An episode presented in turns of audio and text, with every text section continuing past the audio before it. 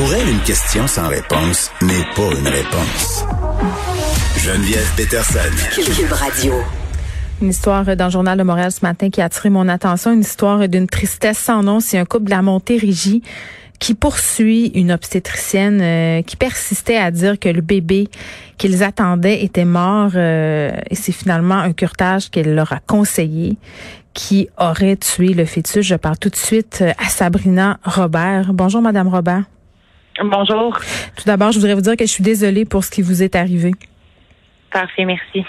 Euh, Pouvez-vous nous raconter un petit peu ce que vous avez vécu en septembre 2019?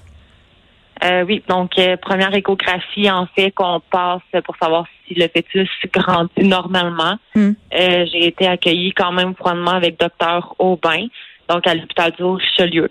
Euh, elle a conclu par elle en mesurant le fœtus que c'était une grossesse arrêtée de six semaines.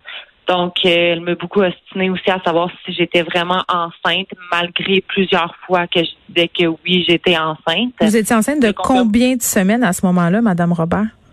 11 semaines et trois jours. Exactement. Donc là, elle a fait la prise de sang directement, savoir si j'étais réellement enceinte, qui a prouvé, oui, que le taux d'hormones était vraiment élevé. Et elle a conclu que je devais passer le curtage le lendemain matin pour éviter que j'ai des complications. Mais attendez, attendez, je suis pas certaine de comprendre. Vous êtes enceinte d'11 semaines. On vous passe Oui. une échographie, on essaie de mesurer parce que il me semble on essaie d'écouter le cœur du bébé, on l'entend pas. Qu'est-ce qui mène à cette elle a prise pas de sang? voulu écouter. Elle n'a pas voulu voulu écouter le cœur du bébé. Pourquoi? Elle disait que ça donnait rien, que la grossesse était arrêtée, donc elle pouvait pas écouter le cœur du bébé. Puis OK, puis je m'excuse, je veux pas euh, trop m'obstiner sur des détails, mais par rapport euh, à cette prise de sang qui mesure le taux d'hormones de grossesse, à ce moment-là, il était trop bas pour le stade de votre grossesse. C'est quoi qui a mené à cette Il était, décision il était élevé. Il était élevé, là, le test, de- le test, la prise de sang était très élevé. Donc, elle, en mesurant tout simplement ce qu'elle a vu dans l'échographie, elle a déterminé qu'il était mort à six semaines. Donc, Donc, il n'y a eu aucun test qui a été, parce que moi, quand elle m'a annoncé que le test était élevé en hormones, j'ai dit, Mhm. est-ce qu'il y a d'autres tests possibles? Elle m'a dit, non, non, non. Elle dit, c'est sûr qu'il est mort à six semaines. Elle dit, là, il faut faire le curtage le lendemain matin. Elle dit, c'est très important pour pas que tu aies d'infection, rien du tout.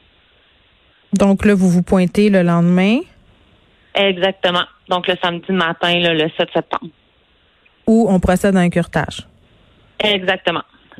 À quel moment vous apprenez que c'est le curtage euh, qui aurait tué votre euh, fœtus, Madame Robert? Aussitôt euh, dès mon réveil. Dans le fond, l'opération, elle a duré, au lieu de durer 15 minutes, elle a duré 1h30.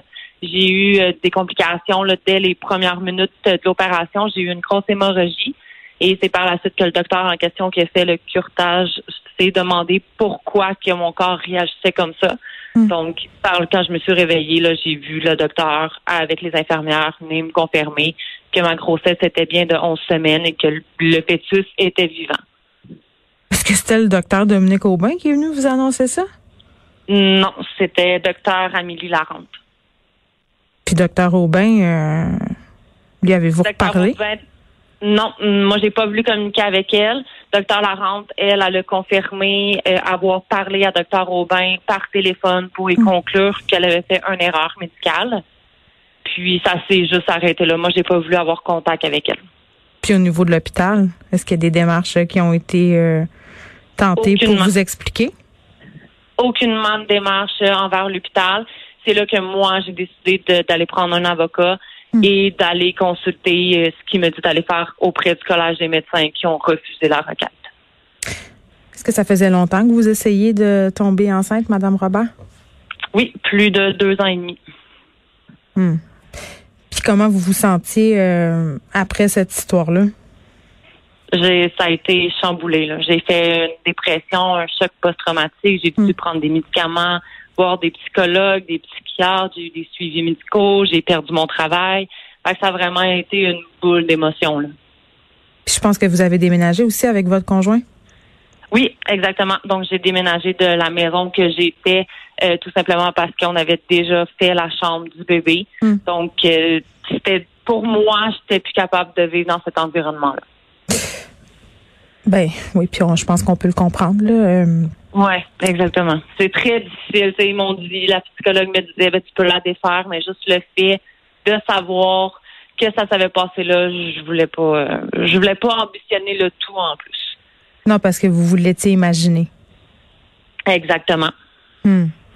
Euh, bon, vous avez parlé euh, du collège des médecins. Je pense que du côté du collège des médecins, Madame Madame Robert, on s'entend pour dire qu'il y a eu une erreur médicale. On, a même demandé à cette obstétricienne-là de suivre une formation. oui, mais exactement. Mais pourtant, il se passera rien. Non, exactement. Ils ont conclu que oui, elle avait fait une erreur. Docteur Robin m'a écrit une lettre personnelle qui hmm. m'a été envoyée par le Collège du médecin en confirmant qu'elle avait fait bien une erreur, qu'elle s'excusait, qu'elle aimerait ça revenir en arrière, mais qu'elle pouvait pas. Euh, puis pour conclure la lettre de la fin, le collège dit qu'ils ne vont pas porter plainte malgré la situation qui s'est passée. Puis du côté du syndicat de l'hôpital, il n'y aura pas de plainte non plus disciplinaire dans son dossier. Exactement. Puis, OK.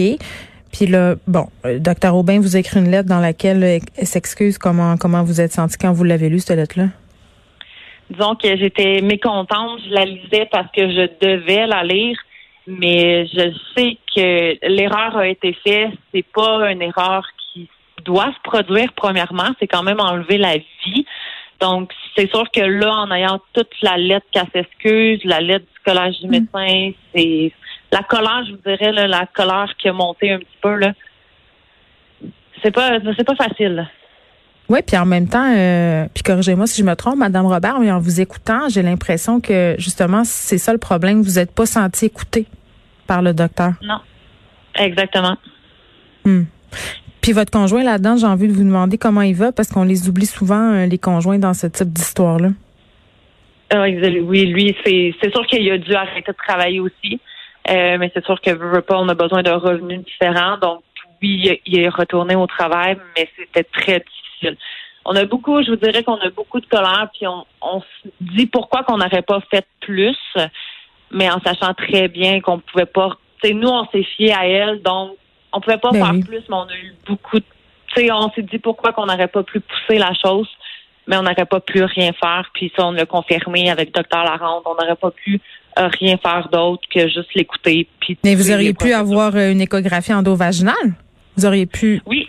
Ça, c'est Dr. Larente, parce que moi, c'était mon premier, donc j'avais aucune idée comment ça pouvait fonctionner. Hmm. Et dans le Dr. Larente, elle me confirmé que vu que moi, j'ai l'utérus fait à l'envers, que l'endovaginal arrêté tout simplement la bonne chose à faire. Et Dr. Robin, juste, elle s'est juste arrêté à l'échographie, la prise de sang, ça s'est fini là. Hmm.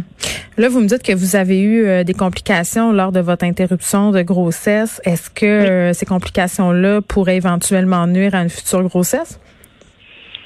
D'après Dr. Larente, non. J'ai eu quand même un suivi avec Dr. Larente qui m'a quand même fait une échographie, savoir si tout fonctionnait. Hmm. Euh, je vous dirais à peu près deux mois après.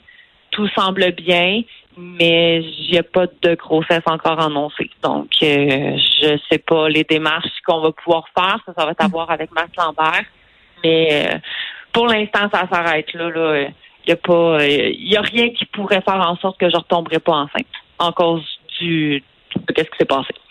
Est-ce que vous vous sentez assez forte pour l'envisager euh, cette seconde grossesse là Pas pour l'instant. Malgré que ça, ça fasse des mois. Oui, exactement. Mais tu sais, là, c'est sûr que là, avec aujourd'hui le remboursement dont on revient de l'année passée, c'est sûr que là, ça m'a ça traumatise un petit peu. C'est sûr que c'est un choc encore à revivre, d'en parler, de leur vivre et tout. Euh, on va y aller jour pour le jour. Pour l'instant, première chose que je pense qu'il faut qu'on règle, c'est vraiment qu'elle ait fait sa justice puis qu'elle soit punie pour qu'est-ce qu'elle a fait. Là. Oui, vous la poursuivez pour plus de 142 000 dollars. Merci beaucoup. Madame Robert, euh, de nous avoir parlé. Je vous, je suis encore, je vous dis encore que je suis désolée pour votre perte. Et je souligne au passage quand même que le département d'obstétrique de l'hôpital du Richelieu a modifié sa pratique suite à cet accident de soins. Euh, ils se sont engagés à toujours compléter les échographies obstétricales du premier trimestre par des images endovaginales lorsque le cœur du fœtus ne pouvait pas être identifié. Puis, tu sais, j'en profiterai pour souligner, là, parce que ça arrive souvent que je reçois euh, via les médias sociaux des courriels, euh, des textos, des messages euh, de femmes qui veulent que je parle des violences obstétricales. Tu sais, ça arrive vraiment souvent. Pour vrai, là, je n'ai pas. Au moins une fois par deux semaines, je reçois un message d'une femme qui me dit Pourquoi Geneviève, tu parles jamais à ton émission des violences obstétricales? Euh, puis je leur réponds toujours que quand c'est possible, je le fais parce que c'est quelque chose qui est excessivement tabou. Euh, les violences dont peuvent être victimes les femmes à l'hôpital euh, sciemment et même inconsciemment. Là, je sais pas, je pense pas que docteur Aubin a voulu euh, mettre fin à la vie de ce fœtus-là, mais n'empêche que euh, s'il y a eu un manque d'écoute et que ça a mené justement à la mort euh, d'un fœtus, ben ça en est de la violence obstétricale. Et moi, j'en ai vraiment toujours contre le fait qu'on n'écoute pas les femmes. Puis encore une fois, là, elle l'a dit, Madame Robert, elle s'objectait, elle voulait avoir plus de soins, mais devant l'autorité suprême, entre guillemets, que constitue le médecin, euh, les infirmières, les gens qui sont supposés savoir ce qu'ils font, là, ben, moi, tu les écoutes, puis tu fais, bon, ben, ça me dit que c'est ça ça me dit que le taux d'hormones, c'est X, puis que c'est le curtage dont j'ai besoin.